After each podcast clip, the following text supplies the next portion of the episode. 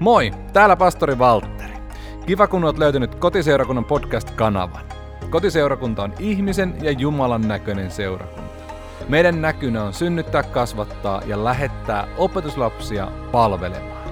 Me uskotaan, että nämä opetukset haastaa ja vie sua eteenpäin Jumalan lapsena. Profeetat on tällaisia henkilöitä, ketkä on kutsuttu lähettämään tämmöisiä Jumalan antamia viestejä ihmisille. Sä voit ajatella sitä silleen, että, että nämä profeetat on ikään kuin semmoisia, tai silleen, että jos kellään muulla maailmassa, tai kenelläkään ei ole niin älypuhelimia, ja sitten Jumala kommunikoi ihmisille sen älypuhelimen kautta pelkästään, niin nämä profeetat on ne henkilöt, kenellä on ne älypuhelimet. Ja sä voit ajatella silleen, että Jumala lähettää niitä viestejä näille profeetoille, ja sitten ne profeetat välittää sitten ne Jumalan lähettämät viestit sitten muille. Ja tota, näitä viestejä, mitä Jumala lähettää, niin niitä raamatus kutsutaan profetioiksi. Ja yleisesti ottaen näistä profetioista, niin ne liittyy joko rohkaisuun tai sitten johonkin tuleviin tapahtumiin, ehkä johonkin tulevaan tuomioon tai oikeastaan mihin tahansa sellaiseen, mitä Jumala haluaa ihmisille puhua milloinkin, niin ne on näitä profetioita. Raamatus on toinen kuningasten kirja, luku 20, siellä on tämmöinen kertomus, missä kuningas Hiskia sairastuu pahasti ja sitten rukoilee Jumalalta apua. Ja tässä on yksi esimerkki, miten Jumala toimii tämmöisen profetian kautta.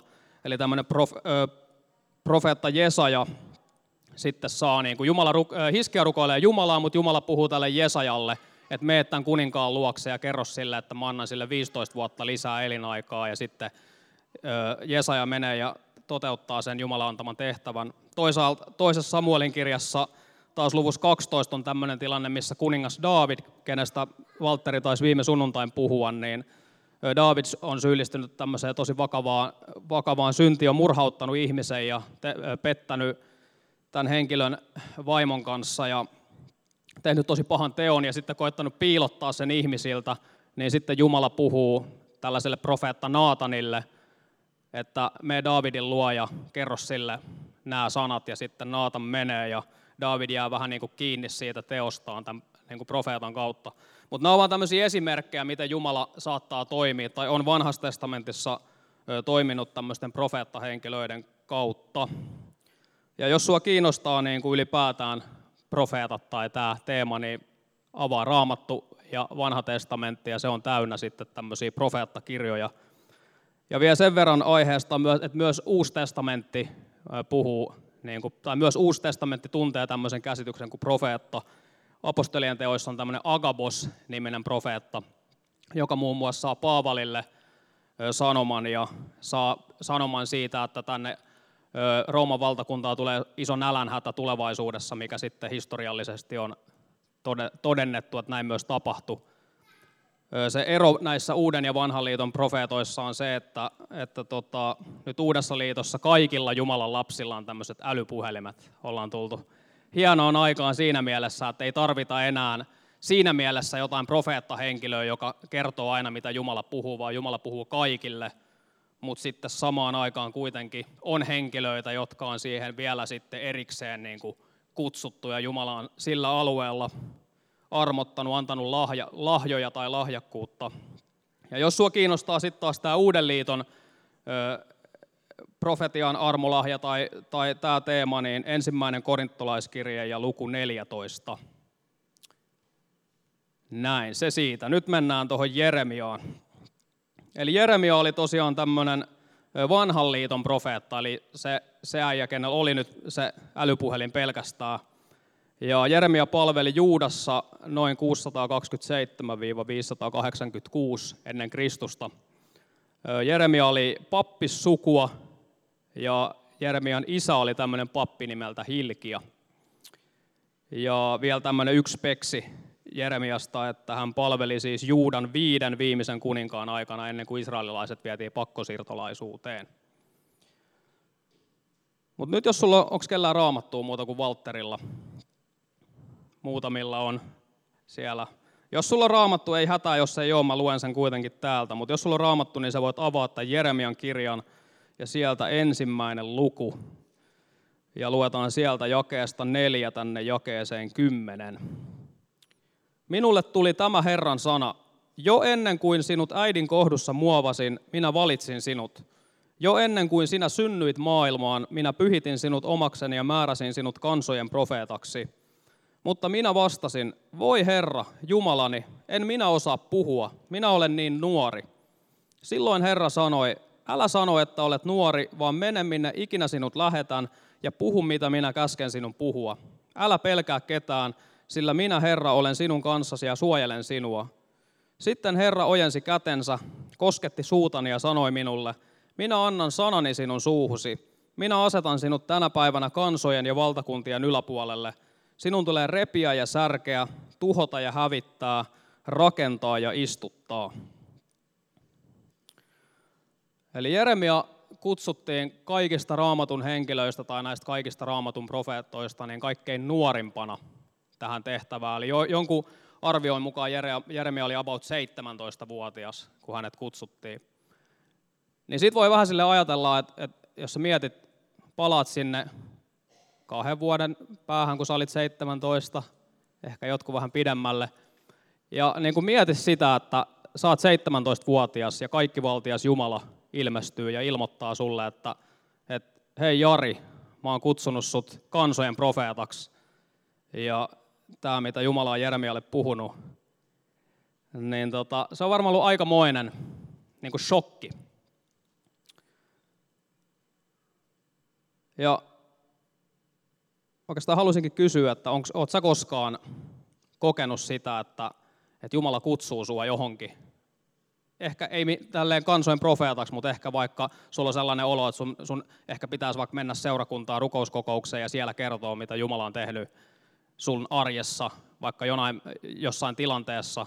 Susta tuntuu tosi vahvasti, että sun pitäisi niinku kertoa se tai jakaa se, mutta susta tuntuu, tuntuu että, että, että en mä oikein, niinku, että joko mä olen liian nuori, että en mä nyt voi mennä sinne seurakuntaan, ne on kaikki niin vanhoja viisaita, tai en mä oikein ole semmoinen puhujatyyppi, että en mä, en mä, niinku, en mä oikein voi.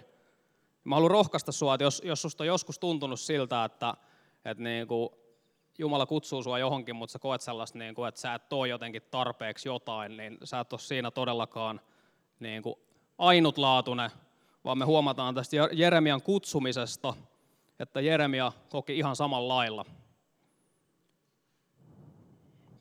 Mä oon kuullut tosi usein sen niin kuin tässä seurakuntatyössä, kun on ollut, että, että, että joku sanoo just silleen, että että kun en mä ole oikein mikään puhuja. Niin tota, se on tämmöinen aika yleinen niin kuin tuntemus, kun ollaan tekemisissä kaikkivaltia Jumalan kanssa. Tai sitten voi olla, että et, et sä vaan jotenkin niin kuin koet sun sisimmässä, että sä et vaan jotenkin ole niin kuin tarpeeksi hyvä. Että sä ehkä jopa palvelet Jumalaa tälläkin hetkellä, mutta sulla on koko ajan sellainen olo, että sä oot jotenkin sä et niin kuin riitä tai noi kaikki muut on jotenkin niin paljon parempia, mutta et jotenkin sä tunnet sun sisällä semmoista, että sä et ole, sä et ole niin kuin riittävän hyvä siihen, niin mä haluan rohkaista sua siinä, että, että ihan samalla lailla myös Jeremia koki tämmöistä siinä omassa kutsumisessaan. Ja oikeastaan tämä Jeremian kutsuminen jo itsessään opettaa tosi monta asiaa. Ja yksi asia, mitä se opettaa, on se, että ensinnäkin Jumala tekee sen päätöksen, että kenet hän kutsuu. Eli Jeremia ei ollut se, joka tekee päätöksen itsestään, että onko hän nyt riittävä hyvä palvelemaan Jumalaa vai ei, vaan Jumala oli itse asiassa kutsunut Jeremian jo ennen kuin Jeremia oli edes syntynyt ja nähnyt Jeremian, että tänä vuonna joskus 500-luvulla niin tulee syntyä tämä Jeremia ja, ja, ja Jumala oli kutsunut hänet jo etukäteen. Eli se päätös siitä pätevyydestä siinä tehtävässä ei ollut Jeremian käsissä, vaan se oli Jumalan käsissä. Eli kaikkein tärkeintä on siis pyrkiä kuulemaan se, että mitä Jumala sanoo susta, tai mitä Jumala sanoo jostain henkilöstä, kenet hän haluaa kutsua. Meidän pitäisi niin kuin jotenkin virittäytyä siihen, että, että me kuultaisiin se, että mitä, mitä Jeesus sanoo. Koska Jeesus on se luotettava henkilö, joka, johon me voidaan luottaa siinä, että ollaanko me itse päteviä tai onko joku, joku henkilö pätevä. Eli Jeremia ei kutsuttu iän tuoman viisauden, kokemuksen tuoman karisman tai sitten tämmöisten synnynnäisten puhelahjojen perusteella, vaan Jeremia kutsuttiin yksinkertaisesti siksi, että Jumala oli päättänyt hänet valita. Tähän ei nyt tarkoita sitä, että Jeremialliset olisi välttämättä ollut jotain tiettyjä lahjoja. Varmasti oli. Kyllä Jumala oli varmasti hänelle myös antanut lahjoja, mitä hän pääsi käyttämään. Mä en tarkoita sitä, että ei niillä olisi mitään merkitystä, että minkälaisia lahjoja tai ominaisuuksia jollain ihmisellä on, mutta mä tarkoitan sitä, että kaikkein tärkeintä kuitenkin kaikessa, kun mietitään, kun me mietitään, jos sulla nyt on se fiilis sun sisimmässä, että sä et ole tarpeeksi hyvä, niin muista se, että Jumala on se, joka sen määrittää. Ja kaikkein tärkein olisi kuulla se ääni, mitä Jumala susta sanoo. Eli tämä Jeremian kutsuminen itsessään, niin se opettaa meille jotain Jumalan armosta ja Jumalan valinnasta. Siitä, että Jumala armossaan valitsee ja kutsuu. Mutta sitten taas toisaalta tämä Jeremian kutsuminen opettaa meille myös jotain uskosta ja, ja siitä, että, että myös silläkin oli merkitystä, että mitä Jeremia itse valitsee. Eli Jumalahan ei niin kuin tässä millään tavalla niin kuin jotenkin pakottamassa tai pakottanut Jeremiaa johonkin, vaan Jumala kutsuu Jeremiaa, mutta se vaatii myös Jeremialta sen, että hän ottaa myös sen askeleen ja lähtee mukaan. Ja niin kuin me nähdään, niin ensiksi Jeremia epäröi. Tosi inhimillinen reaktio. Ehkä täällä on joku sellainen, ehkä Joel olisi saattanut olla silleen, että no mä vaan odotin Jumala, milloin sä kysyt mua. Mutta tota, niin, sanotaan, että pääsääntöisesti kaikki nämä henkilöt, ketä, ketä Raamatus Jumala on kutsunut, Gideonia ja, ja Moosesta ja, ja Jeremiaa, niin ne on suhtautunut siihen silleen tosi niin kuin, jopa, että ne ei ole niin kuin aluksi mennyt edes halu, halu ottaa sitä vastaan, koska nämä henkilöt on kokenut niin semmoista jotenkin riittämättömyyttä siinä, että mä voisin palvella Jumalaa. Mutta toisaalta, jos Jeremia sitten olisi niin kuin, ei olisi uskonut Jumalaa, ei olisi ottanut sitä Jumalan rohkaisua vastaan, olisi vaan itsepintaisesti sanonut, että ei, että en, mä, mä en pysty tähän, että valitse joku toinen, niin en, ei koskaan tiedetä, että mitä siitä olisi seurannut. Tokihan tästä voisi sitten käydä jossain toisessa yhteydessä sellaisen teologisen keskustelun, vaikka jos täällä on joku kalvinisti istuu mukana, että oliko Jeremialla oikeasti mahdollista valita vai oliko se suvereenisti Jumalan niin kuin, vaan päätös. Mutta mä itse mä kallistun uskoa siihen, että se Jumalan armo ja Jumalan valinta ja sitten myös meidän oma valinta, että ne kulkee käsi kädessä. Koska mä uskon, että, että, että se Jumalan armo on se kaikkein tärkein, minkä päällä me ollaan ja levätään, mutta toisaalta meidän täytyy myös olla vastuussa meidän omista valinnoista. Jos ei meidän tarvitsisi olla vastuussa mistään, niin eihän me silloin voitaisiin myöskään tehdä mitään väärin ja eihän me silloin myöskään tarvittaisi mitään armoa mihinkään. Mutta inhimillinen heikkous siis ja sen tunteminen ja semmoisen oman heikkouden tunteminen on niin siis ihan hyväksyttävää. Ja se on ihan ok tuoda esiin, sitä ei tarvitse niin kuin piilottaa tai salata. Niin kuin Jeremiakin toisen sanoi sen avoimesti Jumalalle, että Jumala, että, että mä liian nuori. Mutta se, että jos sen valtaan ikään kuin jää eikä uskalla ottaa sitä askelta, niin se on sitten se huono asia. Eli tämä Jeremian kirja kuitenkin osoittaa, että siitä pelosta tai huonosta itsetunnosta tai mistä tahansa huolimatta Jeremia kuitenkin päättää tarttua siihen Jumalan kutsuun ja lähtee eteenpäin. Eli me tarvitaan siis Jumalan armoa kun me kohdataan meidän oma vajaavaisuus, mutta me myös tarvitaan uskoa siihen, että siitä huolimatta me mennään eteenpäin, eikä anneta sen inhimillisen heikkouden olla se meitä hallitseva voima. Ja Jumala kykenee kyllä viemään sen työn päätökseen, mihin hän jonkun kutsuu. Tai jos hän on sussa tai sun elämässä aloittanut jonkun prosessin, niin hän on kyllä kykeneväimme myös viemään sen loppuun asti.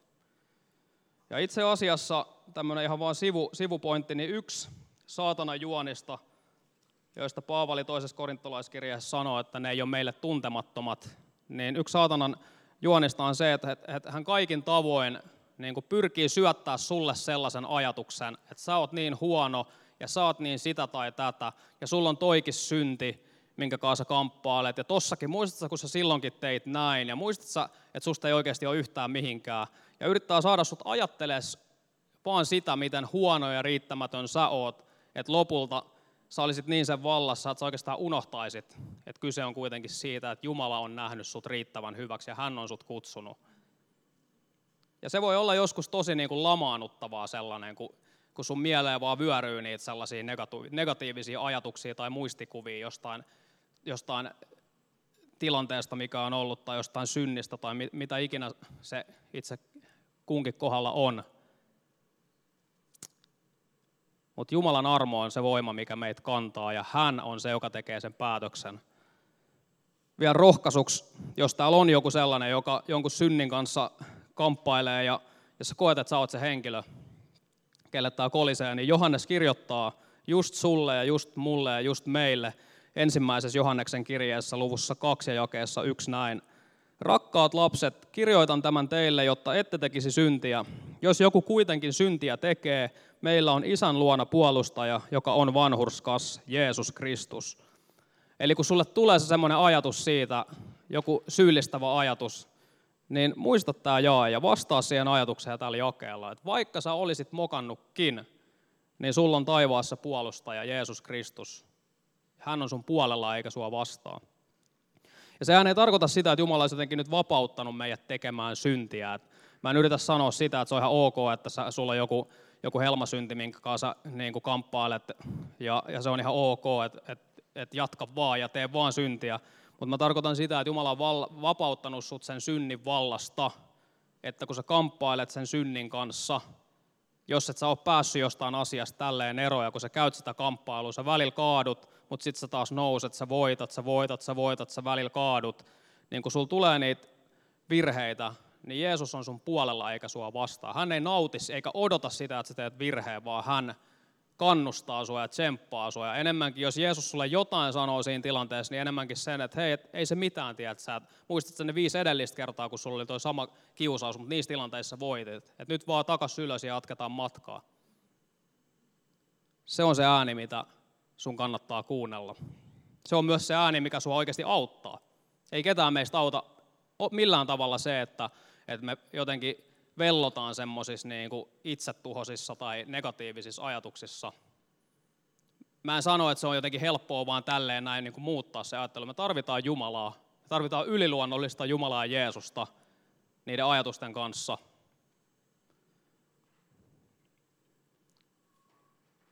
Vielä yhden asian tämä Jeremian kutsuminen meille opettaa, ja se liittyy siihen, että miltä tämä Jumalan antama tehtävä voi niin kuin konkreettisesti näyttää. Eli tässä kymmenennes jakeessa niin Jumala sanoi Jeremialle, että minä asetan sinut tänä päivänä kansojen ja valtakuntien yläpuolelle.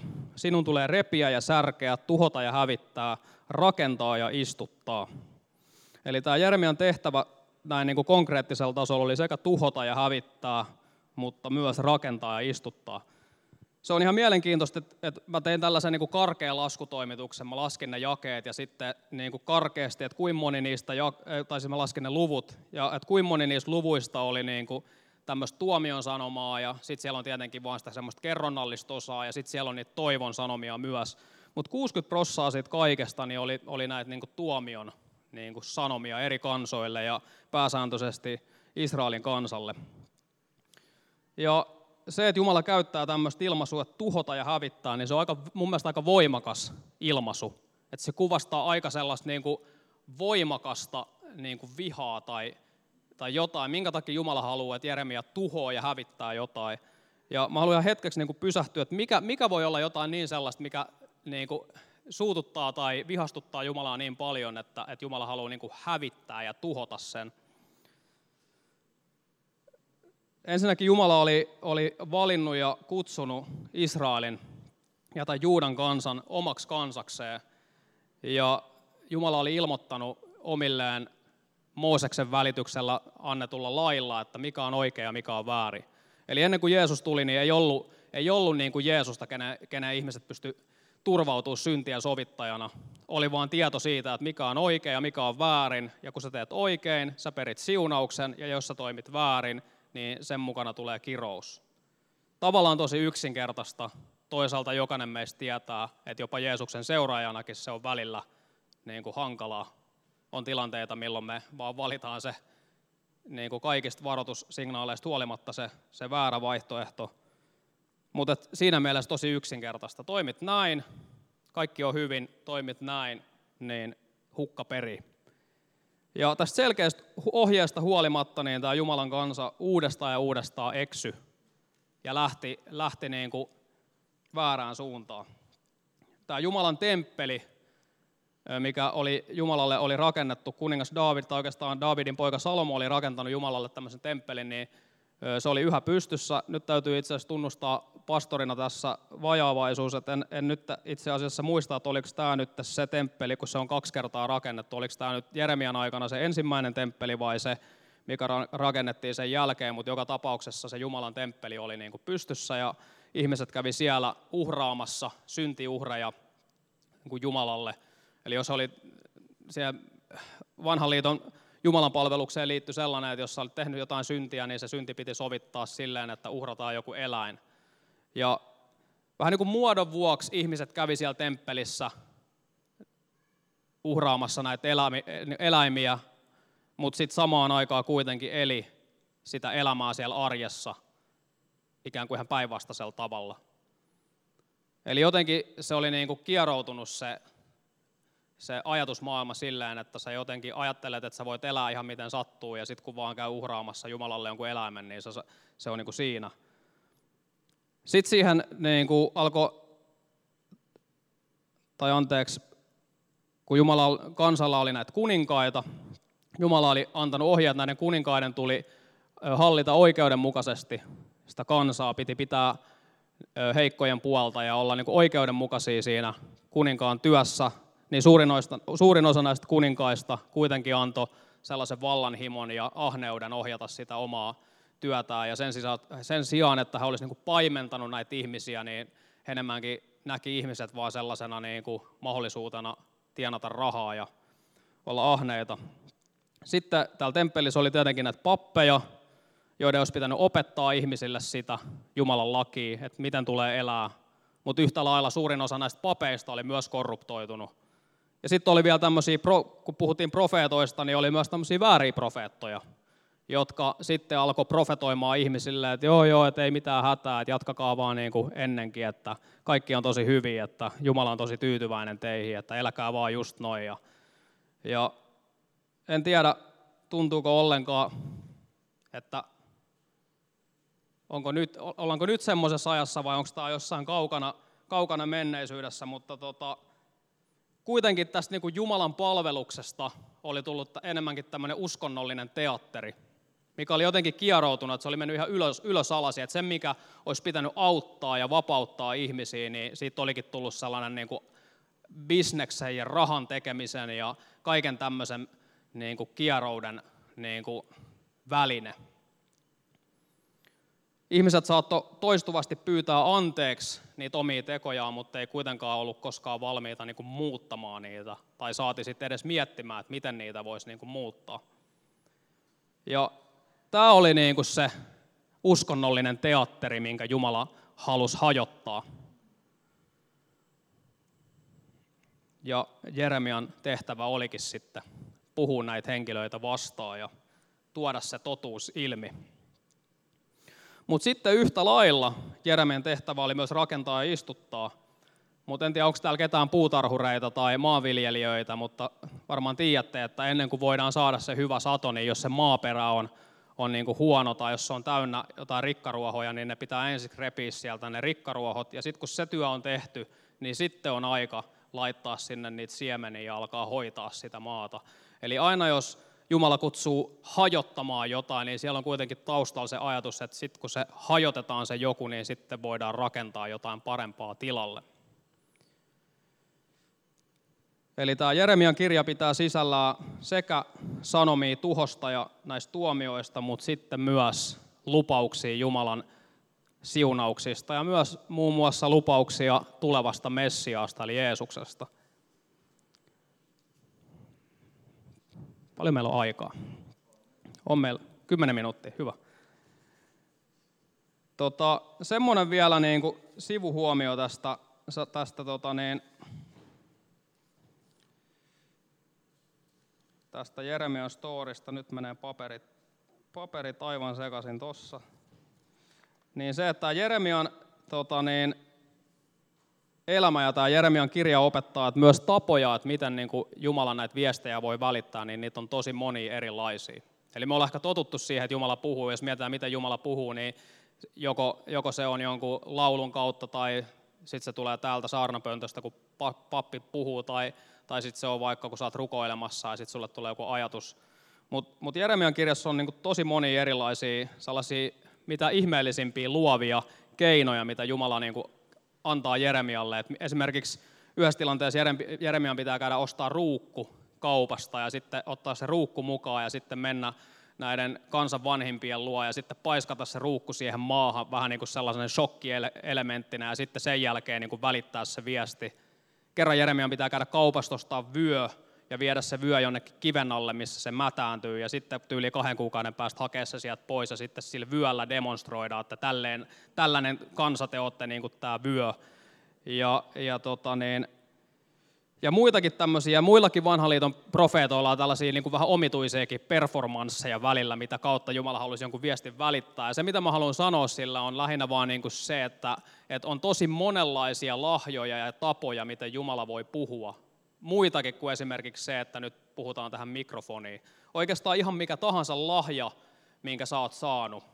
Niin kuin vaikka se, että sä oot hyvä bisneselämässä tai sä oot hyvä kutomaan tai sä oot hyvä tekemään ruokaa tai tai sä oot hyvä tekee ihan mitä tahansa, niin mitä tahansa semmoista lahjaa ja kykyä voidaan käyttää siihen niin kuin Jumalan palvelemiseen ja Jumala voi toimia sen lahjan kautta.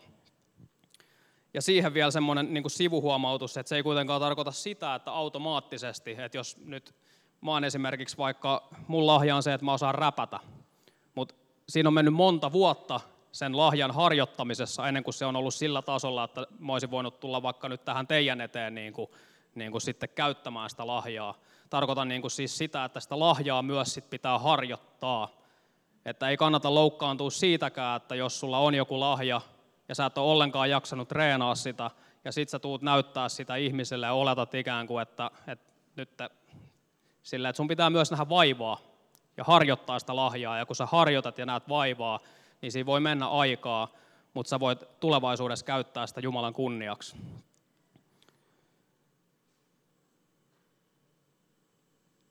Ja tästä päästään samalla myös, myös siihen, kun puhutaan tämmöisestä niin tekemisestä ja Jumalan palvelemisesta, niin tapoja niin tehdä on tosi monia. Se on tosi tärkeä kysymys myös, niin kuin, että mitä me tehdään.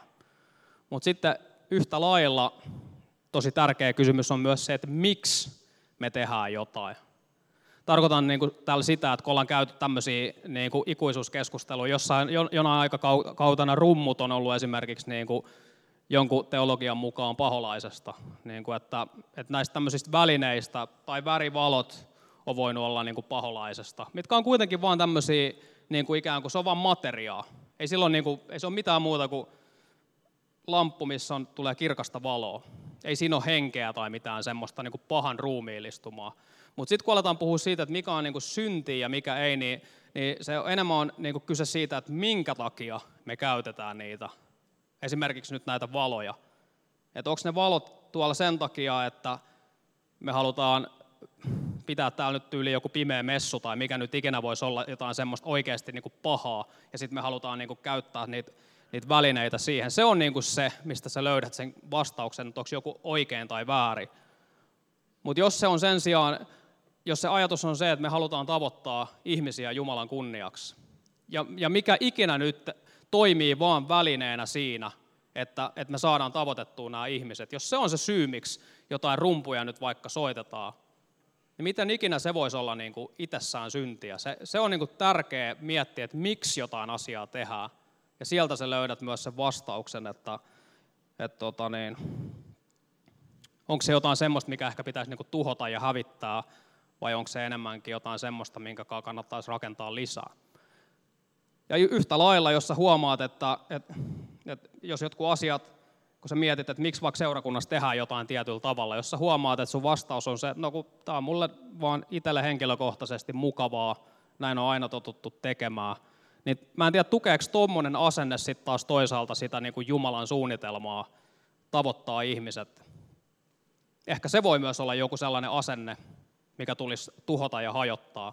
Koska mä ymmärrän raamatun niin, että meidän kaikkien asenteen tulisi olla se, että, että me ei ajatella niinkään välttämättä aina sitä, kun me tullaan yhteen, että onko mulla mukavaa, vai että mitä mä voisin antaa muille ja miten me voitaisiin tavoittaa ihmiset meidän ympärillä tai täällä, täällä alueella Jumalan valtakuntaa.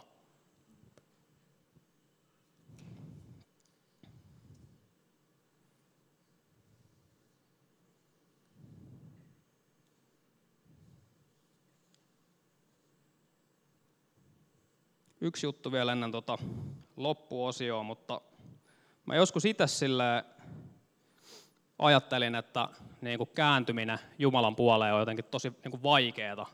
Sillä että mulla saattoi olla sellainen niin kuin, tavallaan vähän niin kuin sellainen, oudosti aina sellainen vähän niin kuin syyllinen olo, että jotenkin asiat ei ole niin kuin kunnossa. Mutta sitten kuitenkaan samaan aikaan ei ikinä mitään konkreettista ajatusta, että miksi. Vähän niin kuin sellainen niin kuin krooninen syyllisyys aina. Sitten mä jotenkin niin kuin mietin, että se on vaikea, jotenkin tämä on niin vaikeaa olla uskossa, jotenkin vaikeaa tietää, että onko mun elämä nyt Jumalan mielenmukaista vai ei.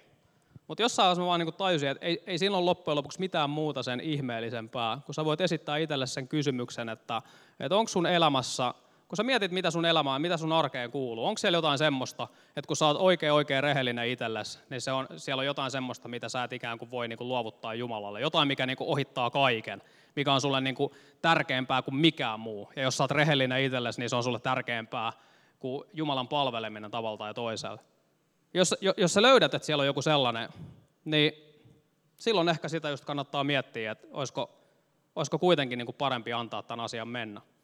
Sitten taas toisaalta, jos sä huomaat, että sä mietit kaikki juttuja, mitkä on sulle tärkeitä, ja silti huomaat, kun sä oot rehellinen itsellesi, että, että mikään ei kuitenkaan ole mulle tärkeämpää kuin Jeesus, niin that's, ei se ole sen kummempaa. Sitten sä voit jatkaa rakentamista ja kastelemista. Ja mä oon huomannut, ja itse asiassa mä kuulin tämän mua itteni fiksumalta Gary Wilkersonilta sellaisen, sellaisen ajatuksen, että usein se syy, minkä takia me niin koitetaan pitää hampaa ja kynsin kiinni jostain asiasta, niin on oikeastaan siinä, että me ei luoteta Jumalan hyvyyteen. Me ei niin kuin uskota, että Jumala on oikeasti hyvä, ja sen takia me koitetaan pitää jostain asiasta kynsiä hampaan, koska me jotenkin ajatellaan, että se, se, on, se tekee meidät niin kuin onnelliseksi. Mutta mä haluan rohkaista sua siinä ajatuksessa, että, että, että kukaan tai mikään ei oikeasti tee sua pohjimmiltaan niin onnelliseksi kuin Jeesus. Ja se on iloinen asia päästää irti jostain semmosesta, vaikka miten tärkeältä se tuntuisi. Tyyli sunnuntai golfaamisesta, jossa huomaat, että, että, että se, niin kuin, se ohittaa niin kuin kaiken ja vaimo on katkera ja pappi on vihane ja lapset riitelee, kun sun on pakko päästä golfaan, niin, niin jo pelkästään se, että se vaimo ei ole enää vihane ja lapset ei riitele ja pappikaan, Valtterikaan ei ole vihanen, niin silloin ollaan lähellä jo taivasta. Nyt tota, mä lopetan tähän. Mutta viimeinen asia vielä, minkä haluan Jeremia elämästä nostaa, on ne vaikeudet, mitä Jeremia kohtasi. Eli Jeremian elämä kaikesta Jumalan hyvyydestä huolimatta oli kaikkea muuta kuin semmoista helppoa ja kevyttä ja kivaa. Eli vaikka Jumala oli kutsunut Jeremiaa ja antanut sen sanan Jeremian suuhun, niin, niin kukaan näistä ihmisistä, kenelle Jeremia niin välitti näitä viestejä, niin ei halunnut kuunnella Jeremiaa. Oikeastaan koko Jeremian elämän alusta loppuu hän kohtasi pelkästään vaan sellaista ihmisten ivaa, pilkkaa, hylkäämistä, torjumista. Häntä kivitettiin, pahoinpideltiin, heitettiin kaivoon, laitettiin jalkapuuhun. Ja käytännössä hän ei saanut nähdä niin mitään tuloksia siitä työstä, mitä hän teki. Mä en tiedä, voit sä kuvitella sitä, että minkälaista olisi tehdä ihan vaikka jotain maallista duuniikin, niin kuin vuodesta toiseen sä menisit sinne sillä asenteella, että nyt mä annan kaikkeni tähän, ja sä et saa mitään muuta vastineeksi kuin vaan semmoista niin kuin työkavereiden pilkkaa, ivaa, sä oot semmoinen outo, vähän niin kuin vieroksuttu tyyppi. Ja kuitenkin sun pitäisi jatkaa eteenpäin. Mun mielestä ehkä yksi isoimmista, voisin sanoa harhoista, mitä mun mielestä nykypäivän jopa joskus seurakunnassa näkee ja kohtaan se, että, että me jotenkin ajatellaan, että se niin kuin menestyksen mittari siihen Jumalan työssä on se, että kuinka paljon ihmisiä on käynyt vaikka kasteella tai kuinka monta ihmistä on nyt tullut kokoukseen tai kuinka monta ihmistä on tullut mun kautta uskoon tai, tai tämmöisiä niin kuin ihan samanlaisia mittareita, mitä voisi käyttää ihan missä tahansa niin kuin ammatissa. Ja mä en tarkoita, että ne ei, niin kuin, niillä ei olisi mitään merkitystä. Kyllä ne niin kuin näyttää asioita monesti. Mutta haluan myös rohkaista siinä, että Jeremia elämä osoittaa sen, että voi olla niinkin, että sä oot tehnyt kaikki oikein, sä oot ollut uskollinen Jumalalle, mutta siitä huolimatta asiat ei ole mennyt eteenpäin. Ja se ei tarkoita sitä, että sä olisit epäonnistunut, vaan se syy voi olla esimerkiksi siinä, että ne muut ihmiset ei ole valmiita. Jos Jeremian elämää ja Jeremian menestystä mitattaisi sillä, että just näillä samoilla mittareilla, mitä mä äsken ö, nimesin, niin Jeremia olisi ollut täys epäonnistuja. Niin kuin ihan täys floppi. Konfa, täys konfatelta tyhjänä siellä yksi ihminen, kaksi ihmistä kuuntelee, kun Jeremia huutaa. Ihan niin kuin, ei mitään niin kuin semmoista, mitä me ajatellaan, että mikä olisi, että et, et, et, wow. Ja oikeastaan me huomataankin, että et, et kaikkein tärkein mittari, millä näköjään Jumala mittaa ihmisiä, omia palvelijoita, on se uskollisuus. Millä sydämen asenteella me tehdään sitä, mitä me tehdään. Ja mun mielestä Jeremia on henkilö, kenestä me voidaan oppia se, että vaikka näyttäisi miltä, niin ei kannata luovuttaa. Se, että asiat ei mene tietyllä tavalla, ei välttämättä tarkoita sitä, että sä olisit epäonnistunut. Eikä se myöskään tarkoita sitä, että, että jotenkin se olisi niin kuin syy, että ei kannattaisi niin kuin yrittää tai tehdä kunnolla. Mä väitän, että Jeremia laittoi kaikkensa likoon. Mutta sekään ei vaan niin kuin riittänyt mutta Jeremian palkka oli se, että hän halusi olla uskollinen Jumalalle ja Jumala oli uskollinen hänelle. Aamen. Mennäänkö vielä rukoukseen? Ja tässä vaiheessa, kun me joudutaan poistua takavasemmalle, niin haluan vielä kiittää, että saatiin olla täällä. Tosi siunattua kesää kaikille. Toivottavasti nähdään vielä uudestaan. Kiitos rakas taivaan siitä, että sä oot todella se niin kuin ainut luotettava. Ja kaikkein, et ainut luotettava, on moni toki luotettavia ihmisiäkin, mutta sä oot se kaikkein luotettavin mittari siinä, että, että mi, ollaanko me vaikka onnistuttu tai ei olla onnistuttu, tai se mitä sä ajattelet meistä sun omina, niin se on kaikkein tärkein vastaus siihen meidän kysymykseen.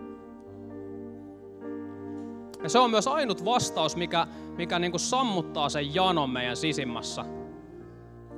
Joskus me ei, me, meidän niin odotuksetkin on siellä niin kuin niissä maallisissa asioissa. Me odotetaan niitä suuria tuloksia, että sit Jumala on toiminut, kun me nähdään nämä, nämä niin tämmöiset, tämmöiset niin suuret asiat mutta todellisuudessa ehkä me vaan janotaan väärästä lähteestä. Me janotaan sitä semmoista niin maailman mahtailevaa elämää. Ja sen takia me ei myöskään koskaan tunneta, että me oltaisiin täynnä, koska me, ja meillä on aina jano, koska me ei koskaan tajuta, että meillä on jo kaikki.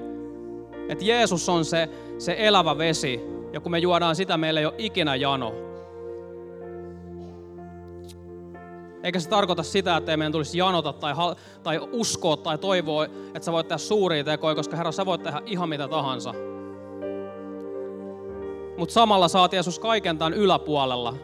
Saat meidän suuruuskäsitysten yläpuolella. Saat meidän kanssa joka päivä. Näytti se miltä tahansa. Vaikka se maailma jotenkin maallisesti näyttäisi niin pieneltä ja mitättömältä, niin kun me oivalletaan se, että sä oot meidän kanssa joka päivä, siunaat meitä joka päivä, sä vastaat meidän rukouksiin joka päivä, sä oot meidän kanssa joka päivä, joka hetki, niin meidän ei tarvi enää janota jotain niin kuin jossain tulevaisuudessa olevaa.